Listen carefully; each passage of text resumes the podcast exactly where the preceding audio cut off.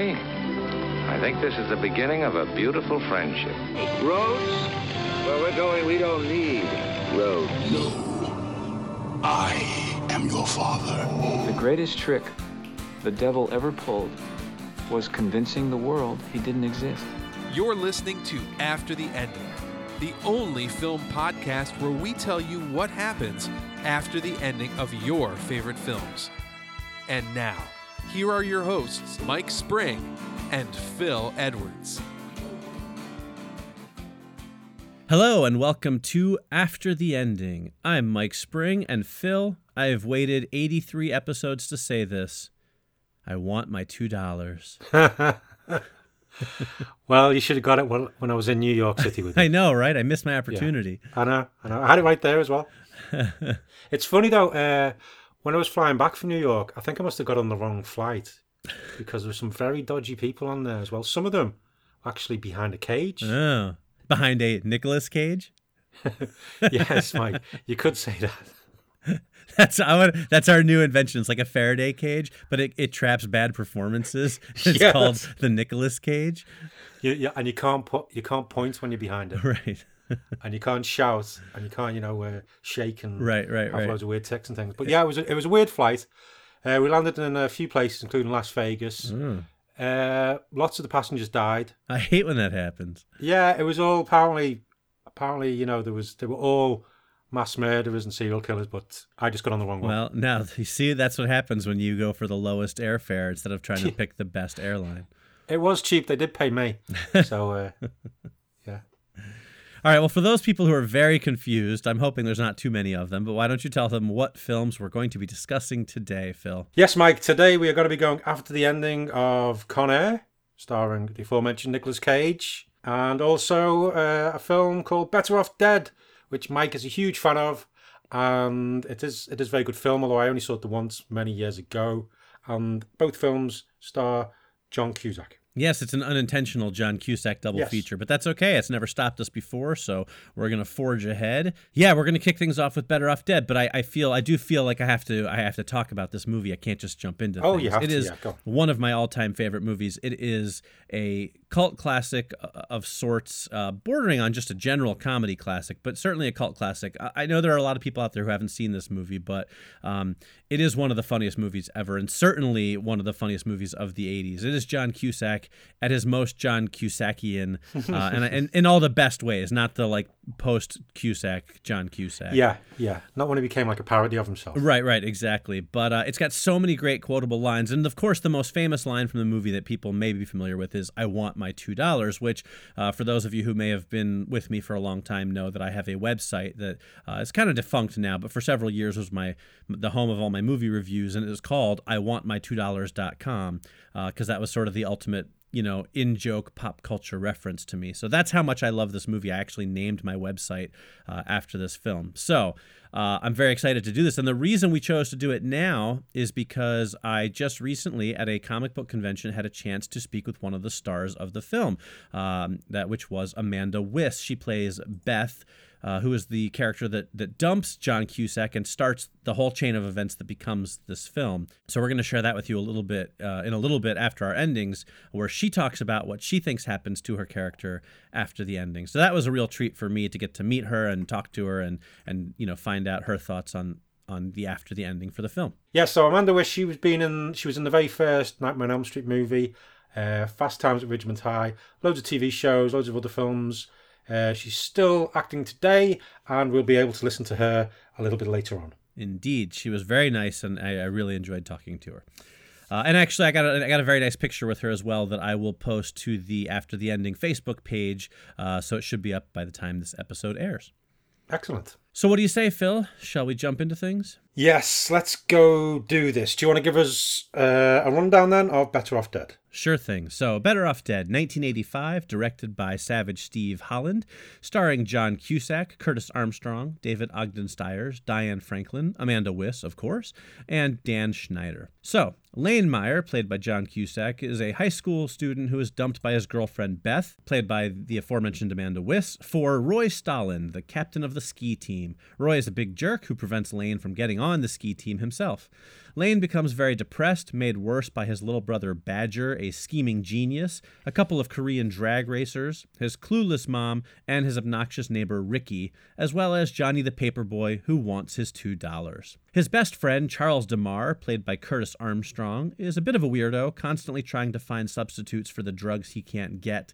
And Lane becomes friends with a French exchange student named Monique, played by Diane Franklin. Lane half heartedly tries to kill himself, but eventually ends up attempting to ski the K 12 mountain to impress Beth. He wipes out, and things are made worse when he gets fired from his job at a burger joint right in front of Beth and Roy. Monique is an auto mechanic and a great skier who helps Lane fix his Camaro and train in skiing. And when Roy insults Monique, Lane challenges him to a ski race down the K 12, with the winner becoming the captain of the ski team. Lane ends up winning the race on one ski, and while Beth rushes to embrace him at the finish line, he rejects her and drives off with Monique in his Camaro. The film ends with Lane and Monique kissing at home plate of Dodger Stadium, with Johnny the Paperboy bicycling towards them. And that is Better Off Dead. But of course, you really have to watch the movie to get why it's so funny because I just gave you the plot. All the jokes are what makes it so great, and you have to, you really have to watch it to to get a sense of them. Yeah, I need to track down a copy of it and give it another watch. But uh, it's funny though, John Cusack in the 80s, were most of his films about his character being in love with one girl and then realizing that he was actually in love with somebody else by yeah. the end of the film. Yeah, that was pretty much how he built his career. That's most of his early films, isn't it? Yeah, yeah, pretty much. Yeah. But I do enjoy them all. Oh, yeah, for sure. Yeah. All right, Phil. Well, what do you got then? Give us your day after. Okay, then. After kissing Monique, Lane held her. Uh, she then mentioned that there was a, a boy on a bike heading their way. Lane nodded and said, I'll be right back. He turned and waited, his hand in his pocket. Johnny stopped, and before he had a chance to say anything, Lane stuffed two $1 bills into Johnny's hand. Lane then hugged Johnny and kissed him on the forehead. Johnny looked awfully confused and a little bit disappointed, but he then turned and rode away. Lane returned to Monique, and they left the stadium and headed to the nearest diner. They spent the rest of the day talking, eating, and laughing. Lane was happy for the first time in a long time. That's my day after. Very cool. All right, I'm going to say there are a couple of similarities in here, including one or two minor ones that are a little bit eerie. Okay. But I think we're going in different directions, and there's enough Yeah, yeah, differences. yeah. But Yeah. yeah, for listeners who are just joining us, uh, neither Mike or myself know what each other one's written for the after the ending, so if there are similarities, it's purely coincidental. indeed. Okay, then, so what have you got for your day after? Well, Lane sees Johnny and says, Oh crap, let's get out of here. But before he can get behind the wheel of his car, Monique simply reaches in her pocket, pulls out two dollar bills, and hands them to Johnny.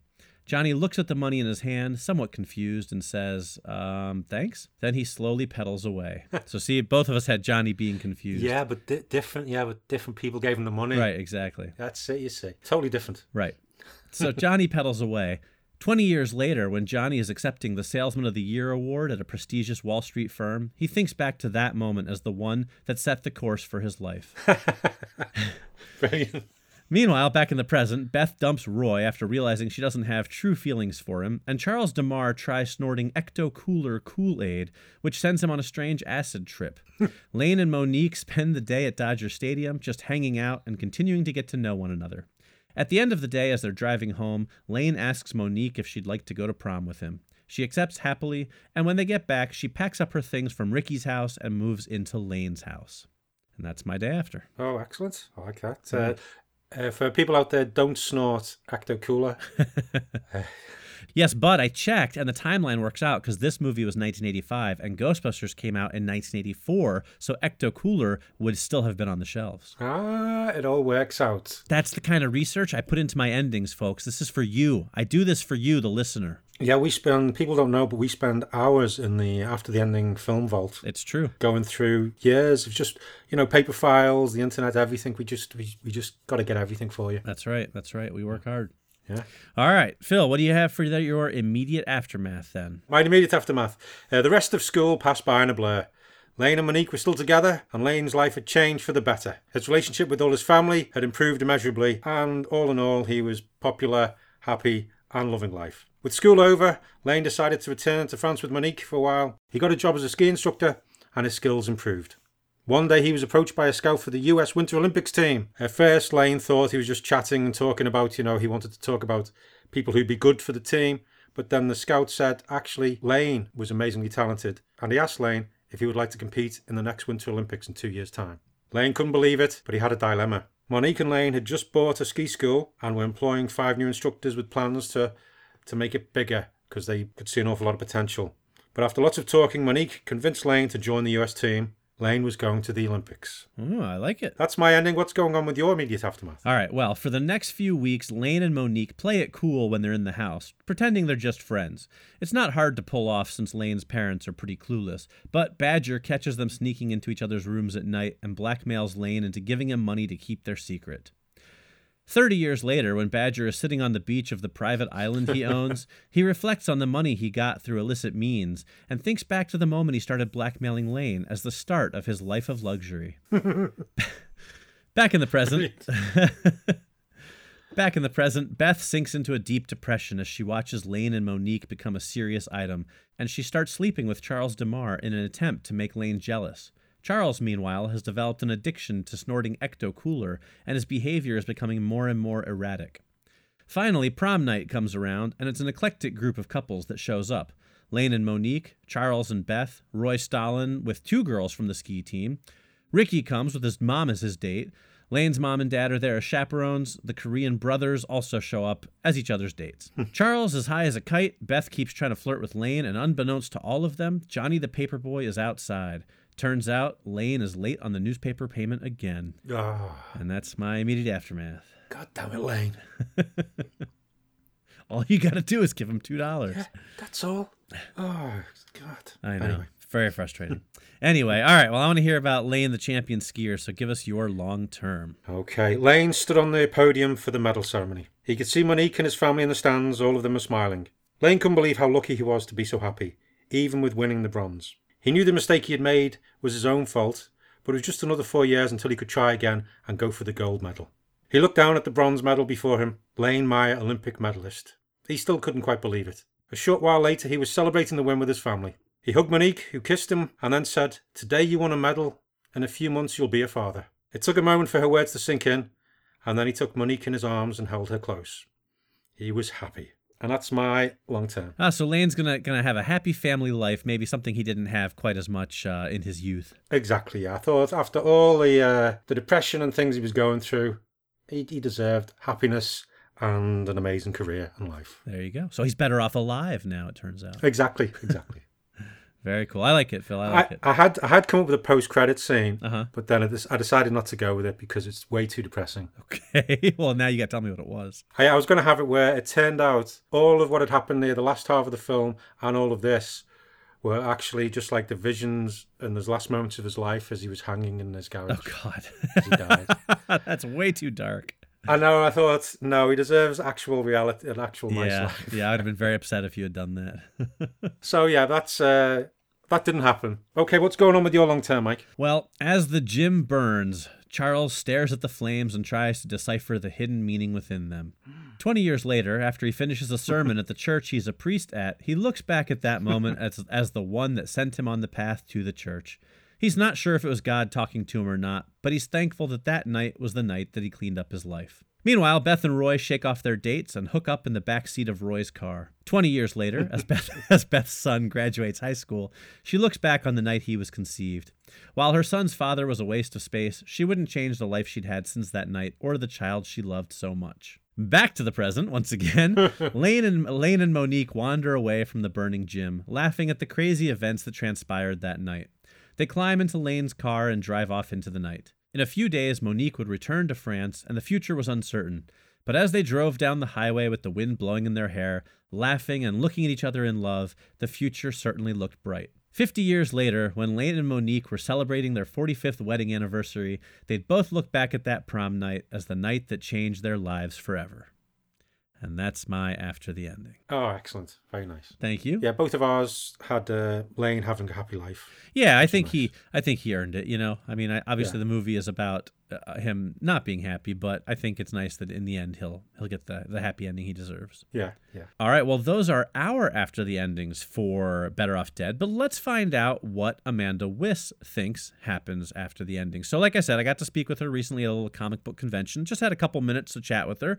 Asked her a couple questions about making the film, and then I asked her about what she thinks Beth would be up to nowadays. So, here is Amanda Wyss. I'm here at the Empire State Comic Con with Amanda Wyss, who played Beth in Better Off Dead, as you all know, one of my favorite movies of all time. Amanda, so what do you, first of all, what do you remember most about making the film? First of all, when I that when I first read the script before I was cast, it was hands down the funniest script I've ever read. But my overwhelming memory of the movie was all we did was laugh. We got up in the morning, we would go to work, we would laugh all day, and then it's like repeat. Yeah, it, go, it was. Um, and, and, Savage Steve is such a wonderful director, and obviously working with John and Curtis were so loose and funny, and um, and I'm just David Ogden Stiers, the whole entire Kim Darby. it was such a brilliant group of funny people that um, brought a lot of depth to the movie too, because there's a you know it's a pretty serious storyline actually with a loving sense of humor. Mm-hmm. And, and I always liked that about that movie. Absolutely.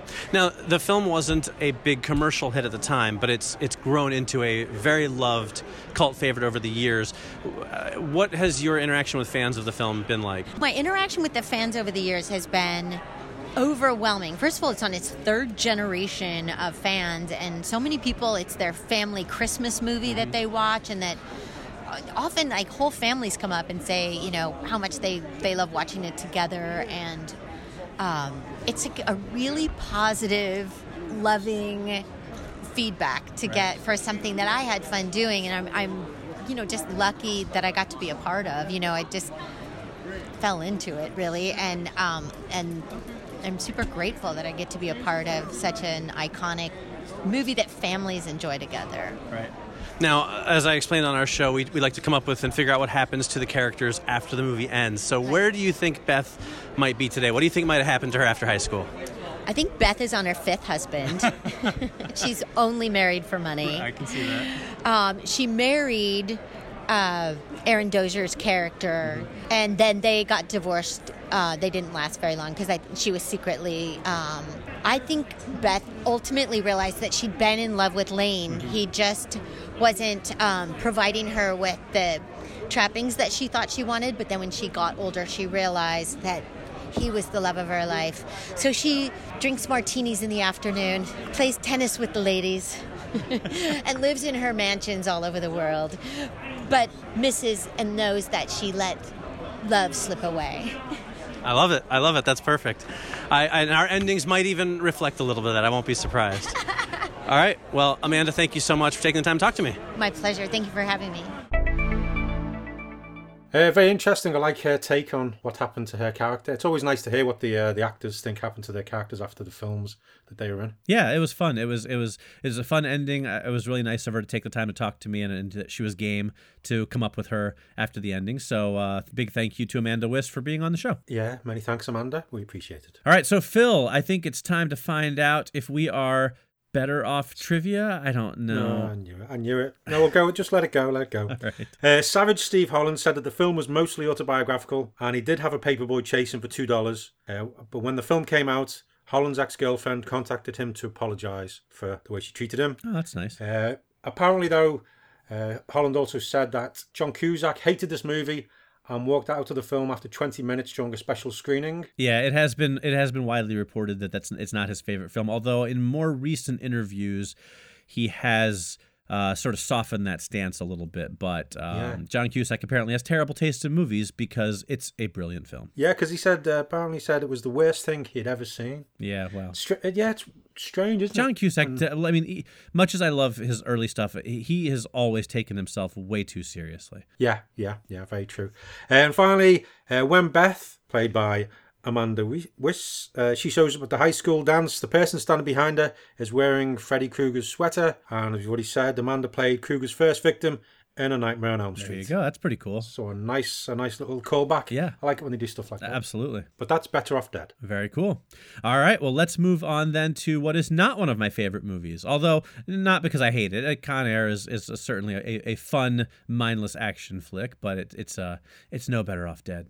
But uh, Phil, why don't you take us through the events of Con Air, such as they are? I will, but I I do like Con Air. It's because it's uh, it doesn't take itself too seriously which is a good job because it is it is rather silly, but lots of, lots of great actors. Yeah, and and uh, Nicolas Cage's mane of hair is just glorious. Yeah, the bit when he gets off the bus and just like he closes his eyes and the wind Yes, blows. yes, uh, that is that is Oh. cinema genius right there. we all wish we had hair like that. oh yeah, But it's uh, directed by Con Air, 1997, directed by Simon West. Stars loads of people: Ving Rhames, Dave Chappelle, John Malkovich, John Cusack, MC Gainey, Danny Trejo, Steve Buscemi, and O'Connell and Nicolas Cage. Uh, but it follows Cameron Poe, played by Nicolas Cage, who's an honorably discharged Army Ranger. However, he's just killed a man who tried to attack his pregnant wife. Because of this, Poe goes to prison for 10 years, but eight years later, he is paroled and is flies to Alabama on board the Jailbird, a plane, because it's uh, he's going to go meet his uh, wife and see his daughter for the very first time. The flight is overseen by U.S. Marshal Vince Larkin, played by John Cusack. He's on the ground on board of various guards and things like this. Uh, but also on the flight are a number of inmates who are being transferred to a supermax prison. There are mass murderers, rapists, criminal masterminds, serial killers, including one called Garland Green, played by Steve Buscemi, who is apparently the most dangerous one of them all, and he spends most of the film tied up in chains with a Hannibal Lecter mask on. Uh, turns out, though, the inmates hijack the plane. There's lots of shenanigans. Uh, stuff blows up, people die. Uh, Poe helps save the day with Larkin, and all the other convicts are either caught or killed, except for Garland, who is escapes into Las Vegas, and we see him playing cards. Um, Poe meets his daughter for the very first time and gives her a cuddly bunny rabbit toy that he'd been carrying through the entire film. And that's Con Air. very nicely done. I think that's uh, that sums it up nicely. It's not really a plot heavy film. Yes, yes, but uh, people die Yeah. in various ways. Yes. I do want to point out, just for the sake of my ending, that there was a character on the plane, a convict named Cindino, and he was supposed to, at some point, they were going to meet up with people from his drug cartel to escape, but then Poe foils that. I'm only mentioning that because my ending ties into that. So No, I was, I was, I was gonna go through it, but then seeing how many characters there are Yeah. and who they're linked with, I just, it, it just would have been. Uh, It would have taken forever. lots of names Yeah. and people going, "What?" Who? everyone knows it's Ah." it's Nicolas Cage with long hair on a plane blowing stuff up. That's pretty much what you need to know. Yeah, and John Malkovich's character has, you know, Cyrus the Virus. I'd always liked that name. Yeah. I always thought that was a good name. Yeah. But okay, then that's what happens in Con Air. What do you have happening on the day after? Well, Poe is taken into custody. Even though he was slated to be released, there's a lot of work to be done to discover who was responsible for what during the escape attempt. Luckily, Larkin promises Poe he'll vouch for him, and it will only be a short time before Poe is released. Larkin also agrees to watch over Trish and Casey for a few days just to make sure everything is okay.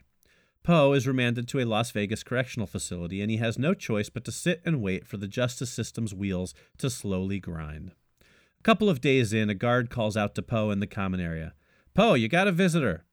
Expecting it to be Trish and Casey, Poe is surprised when he sees a man he's never met before on the other side of the glass. The man is dressed in a suit and tie and bears an uncanny resemblance to Alan Rickman. And that's because in my head he was played by Alan Rickman. Uh, Alan Rickman. sorry, Alan Rickman. No, right. great casting. Yeah, thank What a you. shame he's thank gone. you.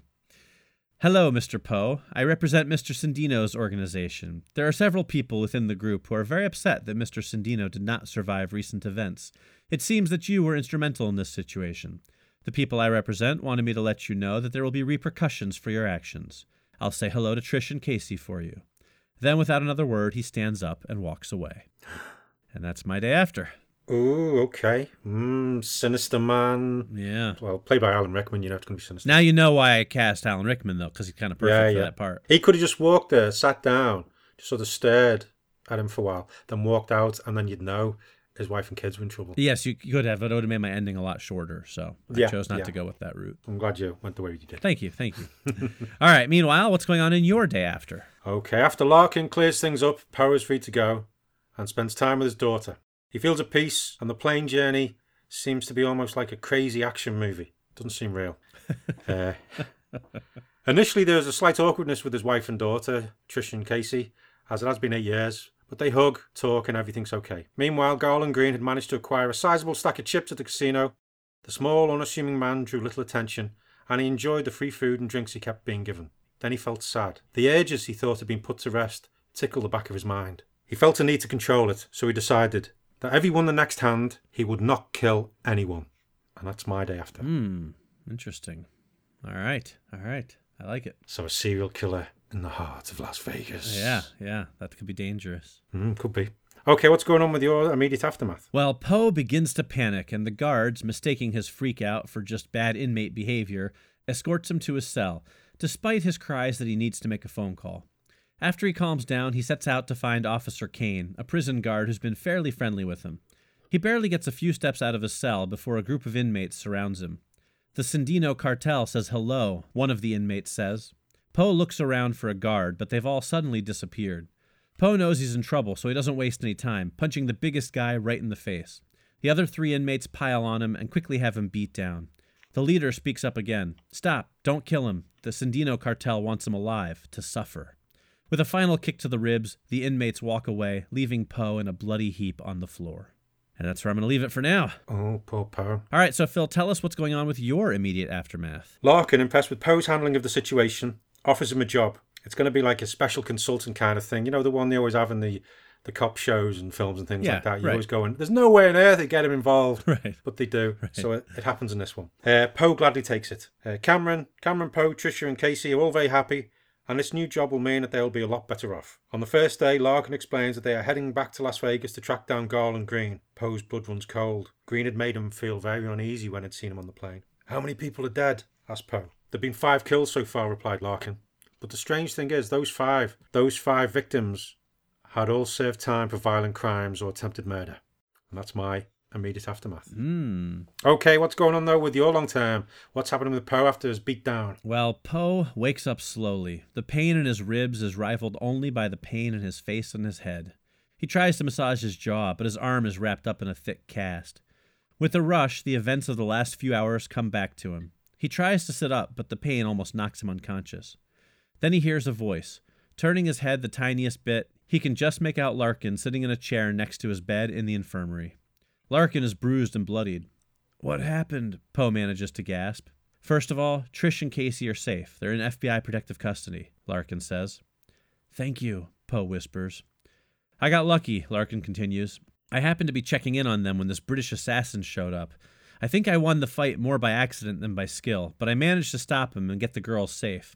But this isn't over, my friend. The Sandino cartel isn't going to back down. I think we need to take the fight to them. What did you have in mind? Poe asks. Larkin says, I have a colleague in the CIA named Jack Ryan. Hmm.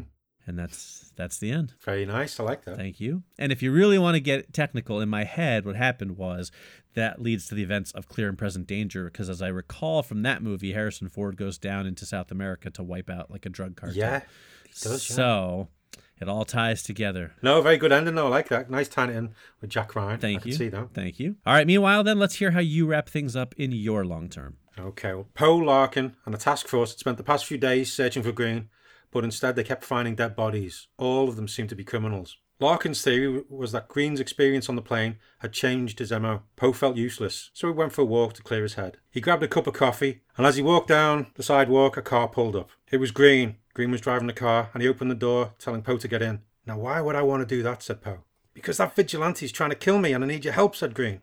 Poe paused, nodded, pointed, and got in the car.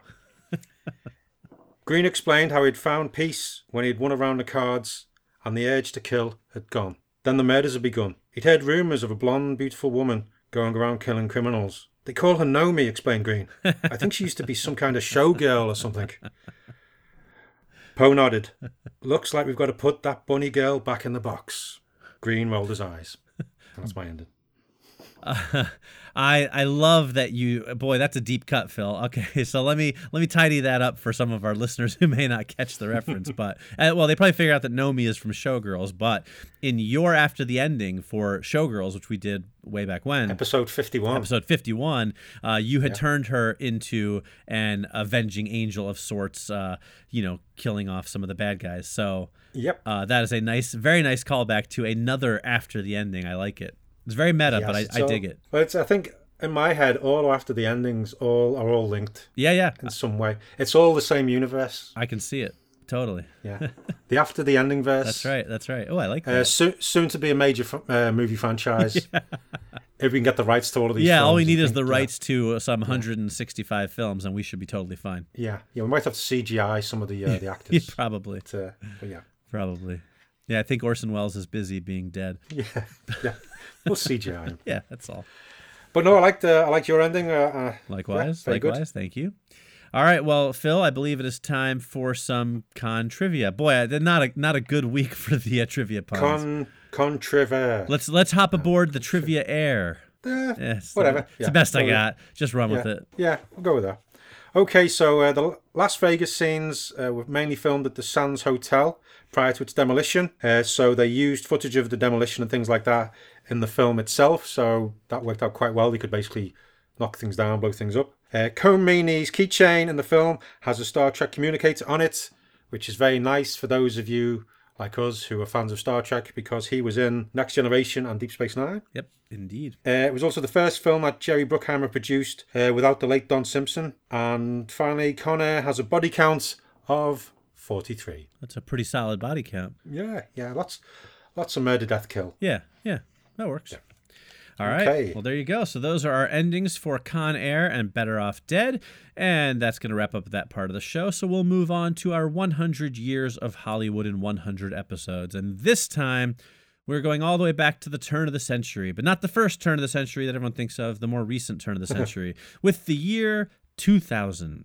So, Phil, why don't you climb into your time machine and tell us what things were like back in the year of Y2K? God, yeah. 18 years ago, Yeah. turn of the century. Yeah. It's crazy. Yeah. People born in 2000 can vote now. I know, it's, uh, I remember being in school, I think in 2000 was such a long way away. Yeah, yeah, exactly. That was like that was like the far future. Yeah, no, it is still a long way away, but I'm on the other side.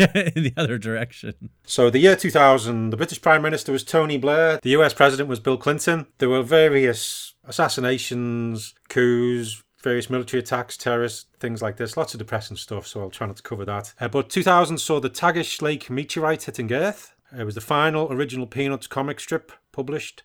The PlayStation 2 was released in Japan. The billionth living person in India was born. Dora the Explorer debuted on Nickelodeon. The Nintendo GameCube was revealed. Uh, the first resident crew entered the International Space Station. The third and final reactor in Chernobyl was shut down, and the station itself was shut down completely. 2000 also saw the births of Willow Smith, Lil Pump, and Mackenzie Foy. But sadly, we also lost uh, some great ones. We lost. Uh, we saw the deaths of Hedy Lamarr, Ian Dury, Charles M. Schulz. Hence the you know the last original Peanuts comic strip being published. Right. Uh, Jim Varney, Stanley Matthews, Screaming Jay Hawkins, Douglas Fairbanks Jr., John Gielgud, Walter Matthau, Alec Guinness, Loretta Young, Richard Farnsworth, Jason Robards, and Kirsty MacColl. All right, there you go. So that is 2000. Let's uh let's get into our lists then. What did you think about 2000, Phil? Uh, actually, a lot more films in there that, than I thought they were going to be. Uh, but lot, lots of ones where sort of I enjoyed, but they didn't quite make the list. You know, just going, yeah, I enjoyed watching it, but mm, Yeah, that's kind of how I felt about the year. Like my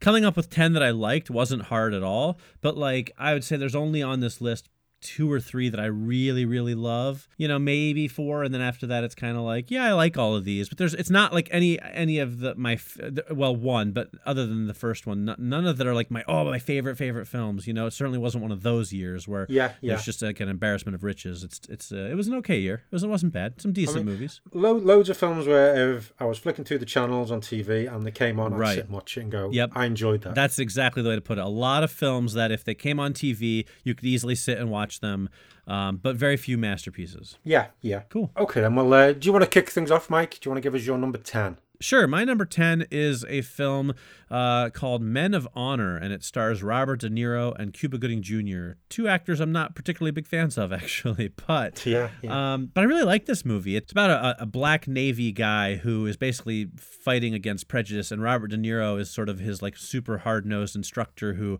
kind of makes everything harder on Cuba Gooding Jr. than than he has to, and sort of you know really beats Yeah, him up. yeah. But Cuba Gooding Jr. has to keep overcoming these odds and. Um, and proving him wrong, and, and eventually he kind of wins over his respect. It's an interesting film. Uh, it didn't do that well in theaters, but I really, really liked it. I remember seeing it in theaters and just being very profoundly moved by it. Um, honestly, I haven't seen it in a few years, so I don't know if it holds up as well, but I know that at the time I really loved it. So I thought that made it good enough to get in at, at number 10. Worth watching if you haven't seen it. yeah, I've never seen it. I remember the trailer. Yeah, it's good performances. It's one of those kind of movies like you know it fits a certain mold. It's it's you know based on true story. It's this man overcoming Yeah, yeah. you know the racism and sort of winning people's respect and and fighting an uphill battle. And it's sort of you know it's a tale that you've seen before in different you know different kinds of story formats, but it's it's well done enough that that I enjoyed it. Good pick. Okay, my number 10 is uh, Requiem for a Dream by Darren Aronofsky uh, with Jared Leto, Ellen Burstyn, Jennifer Connelly, and Marlon Wayans.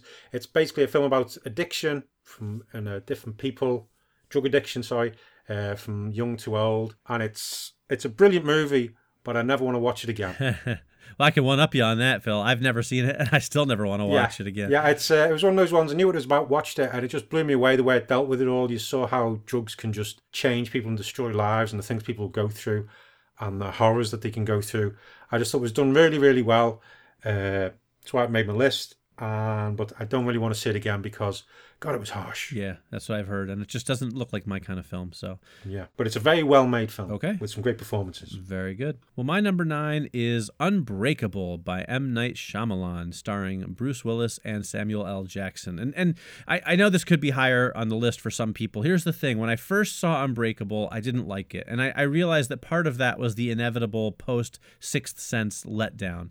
You know, where Yeah. you know I, I went to the theaters expecting to have the Sixth Sense experience over again, and I did not, and I was very disappointed in it. I have come to reassess Unbreakable, and I enjoy it as a superhero origin story. Yeah. Um, but it is still kind of slow in places. I do like the film a lot more than I used to, but it's not like a hands down favorite of mine. It's just it's a good film that I enjoy. So I think number nine is a pretty good place for it. It's it's a film I like. It's in my top ten. You know, it does some neat stuff, but it's a little slow and a little ponderous in places, so it's got some flaws. Okay, no, it's uh, it's a good film. It might pop up on my list a bit later on. We'll see. I had a feeling it might. No, it's a good choice though. Uh, my number nine is Shadow of the Vampire, which stars John Malkovich and Willem Dafoe, and it's uh, a fictionalized account of the making of uh, F.W. Murnau's Nosferatu, uh, where Willem Dafoe is playing uh, is playing Max Schreck, the actor who played uh, the vampire Count Orlok. But in this film, as they're making the movie, the director and the rest of the crew start to realize that the lead actor Max Schreck is a little bit odd, and could he actually be a vampire? I remember watching this. I like Nosferatu. I liked watching this the way it did. They did marry the two. You know, they re- recreated lots of the scenes and the sets and things like that. And Willem Dafoe as Count Orlok is just brilliant. And it's it's it's a very good.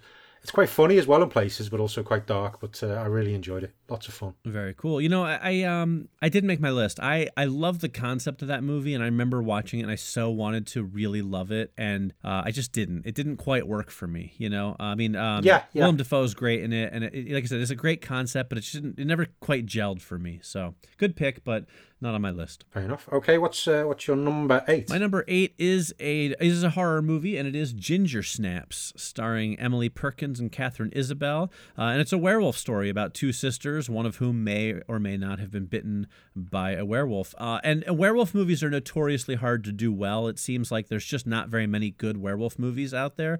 Um, but I really like this movie. It's it's done really well, especially for a low budget werewolf film. You know, the obviously there's some there's some moments of some dodgy makeup or effects, stuff like that. But it's a really cool.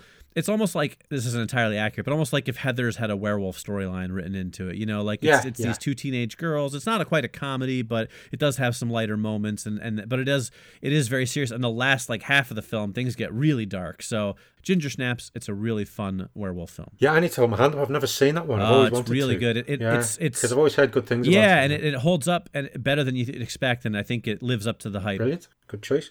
Okay, my number eight is a double whammy. Uh, two uh, American political dramas stroke thriller. The first one is The Contender, which deals with a fictional president played by Jeff Bridges as he appoints a new vice president played by Joan Allen. Also stars Gary Oldman and Christian Slater. Very good. All dealing with various scandals and you know how how politics works in the US and things like that. All behind the scenes. Great performances. You with a cast like that, you know it's going to be well acted. Really enjoyable. Worth checking out if you've not seen it. And the other one is 13 Days, which. Uh, is a dramatic retelling of the Cuban Missile Crisis of 1962, and it has Kevin Costner in the lead role as a White House assistant, Kenneth P. O'Donnell, and all, the brilliant Bruce Greenwood as JFK. Yeah. It's dealing with the 13 days of the Cuban Missile Crisis. Very tense, dramatic. I, I knew about the Cuban Missile Crisis, but didn't know that much about it. So seeing this from inside the White House was quite interesting, and uh, again, great performances by everybody involved. But uh, two very, very good, very well made films. Yes, indeed. Uh, both films I've seen, neither one quite made my list. Um, but uh, I, I love the performances in 13 Days, but I, I wish I found the movie more Yeah, yeah. uh, more engaging personally. So, all right, very good. My number seven is U571, starring Matthew McConaughey, Bill Paxton, and Harvey Keitel. Um, and and similar in a way to Unbreakable. I remember seeing this movie in the theaters and not being all that impressed with it. I don't know why. Uh, it just didn't. I don't know. I was like, okay, that was fine, but I didn't get, you know, I wasn't blown away by it. And then Mm-hmm. uh, a few years ago, again, I think when it came out on Blu-ray for the first time, I was like, oh, I'll watch this again. I haven't seen it in a while, and I was like glued to the screen, like something about it. I don't know what happened, but the second time I watched it, I was like, oh my god, this movie is so intense. Like I really enjoyed it. Uh, I, you know, I just it jumped up in my enjoyment level you know much higher than it was the first time. I don't know if because my expectations were lower, but whatever reason, uh, if you've seen it but only seen it once and you don't remember it being that good, revisit it. It's actually a much better film than I think most people remember. It's uh, I enjoy it. I always like to see Matthew McConaughey, and also it was a different kind of film for him as well. You know, a period piece, war movie, Right, kind of, right. Kind of thing. So it was good seeing him doing that. Yeah, definitely. But uh, I, I need to see it again because I think I only saw it the once when it came out. Right, right. But anyway, good choice. Thank you. Uh, my number seven is a film that we went after the ending for back in episode 40, and I'd never seen it until that point. Uh, it's The Replacements. Ah, yes, very good. yeah, an American football sports comedy starring Keanu Reeves and Gene Hackman. As I say, also Jon Favreau and lots of other people. We talked about it in episode 40, but it's very funny. It's There's lots of those kind of films where it's, you know, it's a team of underdogs get put together, some of them a bit weird, and they, you know, finally manage to work as a team and do good things and have funny adventures along the way. yeah, I, I do remember that you hadn't seen it when I proposed us doing it, and I was like, Yeah, yeah, yeah. you have to watch it. And I was so nervous waiting because I was because I do really love that movie, and I was like, I hope Phil likes it because you know I was nervous that you wouldn't like it, but then you told me that you did, and I was very happy. So very yeah. good, It was the most enjoyable Sunday afternoon watching that one. indeed. All right, good. Okay, well, my number six is Return to Me, starring David Duchovny and Minnie Driver. And it is a romantic comedy about a man whose wife dies and donates her heart, and it goes to a woman who he ends up falling in love with. Um, which sounds morbid when you say it like that, but it's really not. It's a very, very funny, charming, romantic comedy. A great supporting cast, including Carroll O'Connor and Bonnie Hunt and Robert Loggia. Um, and it's just one of those. It's one of those movies that my wife and I just absolutely love. We saw it when we were dating early on in our relationship and we loved it. We've watched it many times over the years and we love it every time. It's just a really funny film that flew completely under the radar and I think that most people who have seen it really like it and but most people haven't seen it. So definitely one to to track down because I think it's just a really great film. Yeah, I, I never saw it because I, I think I was sort of put off by the concept and then never got around to watching it. Yeah, it's so much better than you think though. It really is. Yeah, yeah, yeah. Okay, no, good choice though. And again, I must have to check it out. Uh, my number six is a Coen Brothers movie. It's Oh Brother, Where Art Thou? The one with George Clooney, John Turturro, and Tim Blake Nelson escaping a chain gang and trying to get back to the wife of uh, Clooney's character. Along the way, they record a folk song as the Soggy Bottom Boys, or bluegrass song, sorry, and uh, it becomes a hit. And they have some crazy adventures along the way. And it basically, it's a retelling of Homer's Odyssey about you know the guy trying to get back to his wife, meet the Cyclops, John Goodman, all that kind of thing. But I really liked it, the style of it, the visual, that well, the whole look of it, the way it's done. The characters were very, it was well, it was a good cast of characters, lots of funny moments, quite a few surreal moments, and a great soundtrack. And that's my number six. All right. Well, as you know, I'm not a huge Coen Yeah, Brothers yeah. fan, but I actually have never seen this one, believe it or not. Oh, okay, yeah. Uh, I've always meant to. I always wanted to because I thought this one actually looked like fun. I've just never gotten around to it. yeah, it is. Yeah, it's uh, it's good. It is. It's a bit bit odd in places, but it, on the whole, I, I really like it. It's it's got a kind of it's got the the feel of a Coen Brothers movie, but it's a little bit different from some of the others as well. Right, right. Yeah, one of these days I'll check it out. Yeah, not kind of as bleak as some of them can be. Right, right. Cool. All right, well, my number five is American Psycho, starring Christian Bale, and one of my favorite performances of his, uh, probably before he started taking himself way too seriously. Although maybe he always did, I don't know. But um, he's fantastic in this movie as, uh, you know, a a psycho killer, perhaps. Um, and it's just it's so well written, and it's just got all this great internal dialogue, and the way he talks about Huey Lewis and the business cards and everything like Oh, that. yeah, like yeah. it's it's just such a great, fun, intense film. Like you wouldn't think that a movie that involves a scene where he ends up running almost naked, covered in blood, could be funny, but it is. It's a it's a, it's a film with a lot of humor to it. Yeah, when he's got when he's got the chains, Yeah. the chainsaw. Yeah, yeah, And he's like looking down and he's like moving it, aiming and things like that. Yeah, it's it's but it's a it's a really cool film. It's very different from any other film that I can think of, uh, and and I enjoy it. And Christian Bale's performance is just utterly magnificent. So that's my number five. Yeah, it almost made my list. Got pushed back a little bit, but uh, yeah, Fair it enough. is a good film. Uh, okay, my number five is uh, Pitch Black, directed by David Twohy, starring Vin Diesel, and it's the one where they land on a planet. Uh, Vin Diesel's a killer, but there's like creatures out in the dark which are going to kill you even worse than Vin Diesel will. Uh, I quite liked it. It was a really good, well-made B movie, which sort of got pushed up up the ranks to you know to get on the big screen, and it was a little bit different. Had a great concept. Uh, it was done done really well, and I, I thoroughly enjoyed it.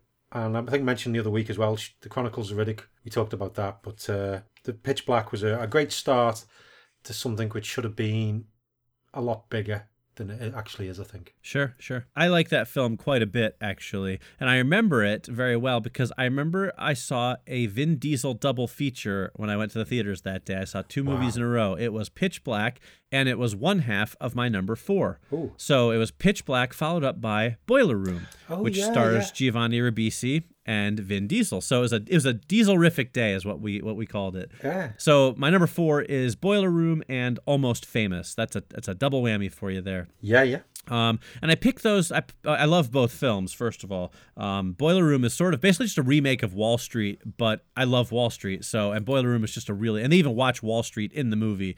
You know, they they're all like watching the film, and it's really fantastic. And Vin Diesel is great in that. Um, and Almost Famous, I picked because they're both sort of like based in like the real world. You know, one is stocks and bonds, and one is like rock stars. But they, I don't know. There's, I don't want to say there's a similar feel to them. Um, obviously, we just talked about Almost Famous last week, but they both are, Yeah. you know, dramas uh, that could have happened, I guess, you know, thing or, or probably did happen, um, but they're just not based on anyone's particular true story necessarily. I know Cameron Crowe sort of based it on his experiences, but the Yeah, band yeah. itself, it's not like it's like it's not like, hey, this is the true story of Led Zeppelin or anything like that. It's a it's sort of a mishmash It's a, of yeah, it's a mashup of uh, stories and Right. events and rumors. Right, and Boiler Room is kind of a similar. I'm sure there are plenty of people who got arrested in the, you know, for insider trading and stuff like that, just like in Boiler Room, but it's not set on any particular event. So, um, so that's why I matched them up, which is probably way too much explaining, but uh, I really, I really love both those films. So that's yeah, I need to watch four. Boiler Room again. I can't. I remember I've seen it, but I can't Yeah, remember much. it's really it. good. I like it a lot. No, good choice. Okay, my number four, you've already mentioned it, is Unbreakable. Uh, I, I quite like the fact it was just slow and took its time, and we follow Bruce Willis' character learning about his abilities, and you, you,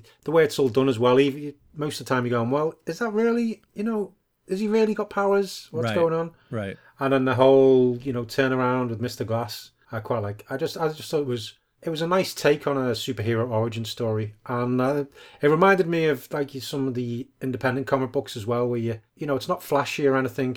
It just tells a story, and then it, it's done. Yeah, yeah, very good pick. All right.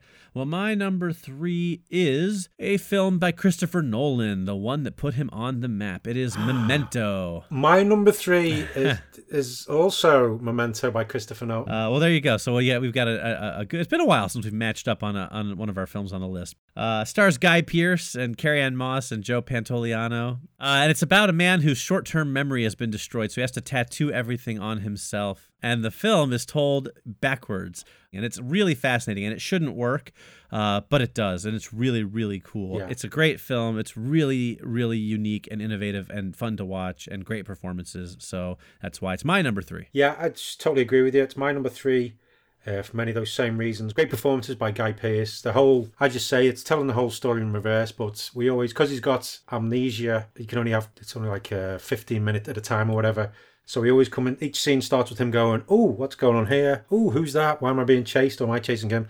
And then it ends with him in a panic trying to remember what's happened or write it down because he, all his memories that he, all the things he can remember, he tattoos on his arm to make sure he reminds himself of them. But yeah, extremely well done, great story, uh, very clever. And I mean, I, I had the Blu-ray as well, and you can see watch the film in order, and it still works in order as well. Obviously, it's not quite as wow, but it's uh, Right, right. It's good that it does work both ways. Yes, agreed. But uh, a great film if you haven't seen it because it's uh, well, it's worth watching a few times because you know it's it's hard to keep track of things. Right, right. It's definitely a film you're gonna have to pay attention to. Yeah, but uh, yeah, that's our number three. All right, good choice.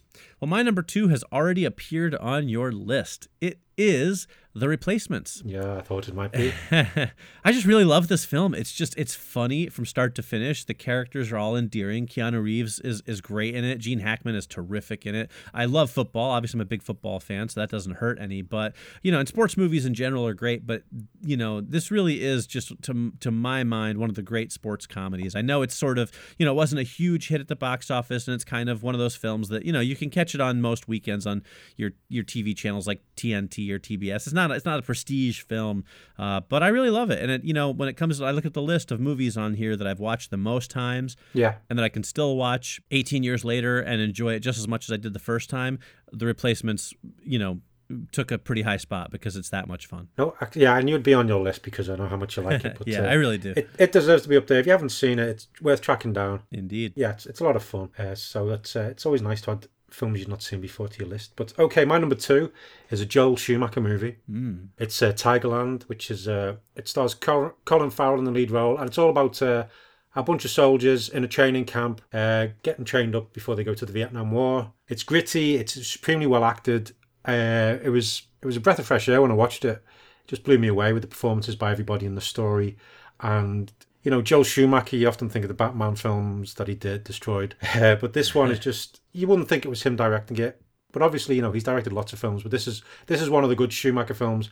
Uh, if you haven't seen it, track it down and watch it because it's superb. Colin Farrell is just amazing in it. Excellent choice. All right. Well, my number one, I'm pretty sure, is not your number one, but that's Okay. okay. I'm going to tell you what it is anyway. It is the second football movie in my top two. Ooh, okay. It is Remember the Titans. Oh, yeah. I knew when I saw that on the list, I knew it'd be on your list. Yeah. Yeah, I absolutely love this movie. It is not only my favorite sports movie of all time, it is one of my favorite movies of all time. And I think it's easy to write it off as one of those 2000 movies, Yeah, you know, the yeah. year 2000 movies that you just watch when it comes on TV. I think people watched it. It was a pretty decent hit when it came out. I think people liked it, and I think people forgot about it. Well, oh, it's that inspirational coach doing his thing we've seen so many right times. right that yeah exactly it's got the racism it's about you know it's about racism and football teams and this and that like right we've seen it before i get that uh, but I think this movie is superb. I think that Denzel Washington and Will Patton as the coaches are, are terrific. I think the story is great.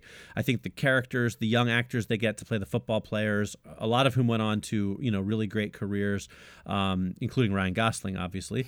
um, uh, you know they're they're they're all really good. They, the way they play it, the way that the team overcomes this divide, and even just the character like the coach's little girl who's like this little spitfire and everything, it all just comes together and makes this movie that to me is just a perfect film from start to finish. And the fact that it's based on on real life and when you find out what some of the characters in real life how they remain friends and stuff like that it's really touching um, I I just can't say enough good things about this movie i think it's one of those ones that if you've watched it and forgotten about it revisit it and and rediscover just what an amazing film it really is that's that's my number one and it was a it was a no-brainer for me Excellent. I I watched it and forgot about it. I need to watch it again. yeah it's I remember because I, remember enjoying it, but that's about all, all I can bring remember. your tissues because it'll make yeah, you cry yeah, at the I end remember being sad. No, an excellent choice. It did not be on your list, but uh, that's your number one. yep A good choice. Uh, my number one. It's already been on your list. It's almost famous. Ah very good We talked about it in last week's episode when after the ending, so don't really need to go into more details. But it's just a great film. Lots of events. I like the way it just takes its time. Lots of various things you see behind the scenes of being in a rock and roll band. It's got a good sense of place and time. Uh,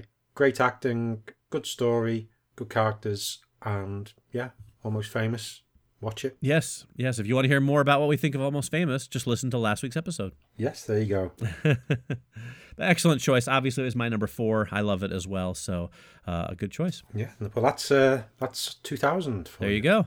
All right. Well, that is our list for this week. That's going to start to wrap things up for us. So, Phil, why don't you tell people what they can look forward to next week? Okay, next week we're going to be going after the ending of Apocalypto and Innerspace. Two great movies. If you haven't seen Apocalypto yet, Yeah, it's really uh, and you wanna and you wanna be caught up before next episode, I highly recommend it. It's a fantastic film.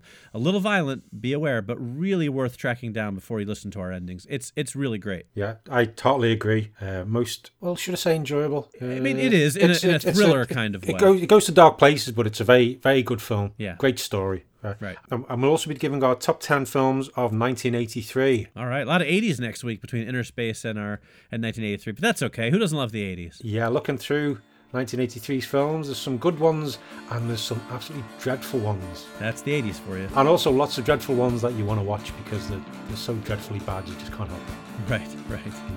Okay, but that's what's ha- happening next time. All right, that sounds like fun. So join us then. Uh, until that time, however, I remain Mike Spring, And I'm Phil Edwards. and we'll see you next week. after the ending. Yeah, do you want to listen? Here's the sound that the uh, the Infinity Gauntlet makes. Yeah. I'm, I'm just putting it on now. This is the Infinity Gauntlet.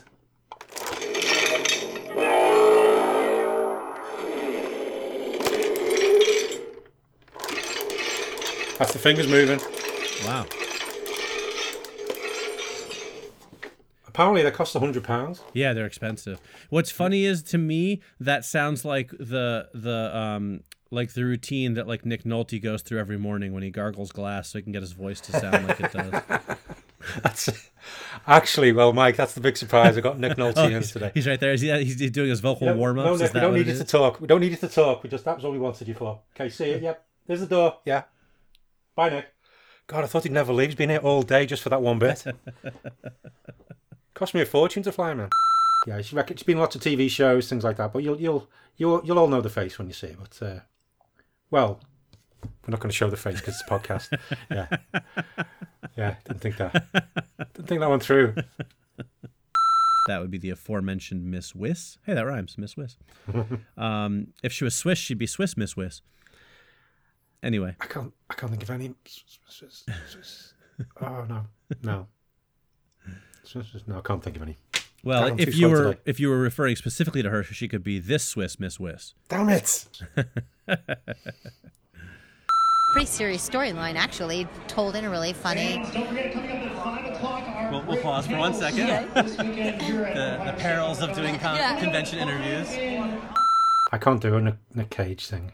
No, because it's not a it's not a like what? What? It's always got to be a. oh, right. oh. He's always a bit surprised, kind of. Oh, oh, Yeah, and a little tiny and stuttery. duh, you know. duh, and then shout a bit. I, I, I want to order a sub sandwich. Ah, yeah, the first bit, yes, yes. See, The first bit was very kind of goes into like an angry Jimmy Stewart. So I don't know. Yeah, that- that's, that's what I started doing when I was trying to. do What? What? What? Right, right, exactly. So it's hard. It's hard to do Nicolas Cage. Well, there's def- different ways to take that statement, but uh, yeah. I'll have to work on my Nick Cage But impression. but at least now you can add a Nick Nolte impression to your list.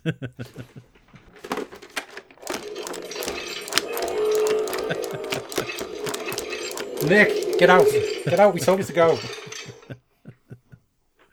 I'm never gonna be able to hear that and not think of Nick Nolte now. That's it. If that's the same sound they use in the film, first time we see Thanos, he's going to stand there and just go, boom, and you and me just going to go, oh my god, we've ruined ten years of Marvel films. Exactly. Uh, I wonder how much they paid Nick Nolte though to do the voice of the Infinity Gauntlet. Uh, Savage Steve Holland said, Savage, Savage Steve Holland. Is that his real name? Well, the Savage part is a nickname. Oh, no, it's about Steve. yeah, yeah. I've known a few savages in my life. Okay.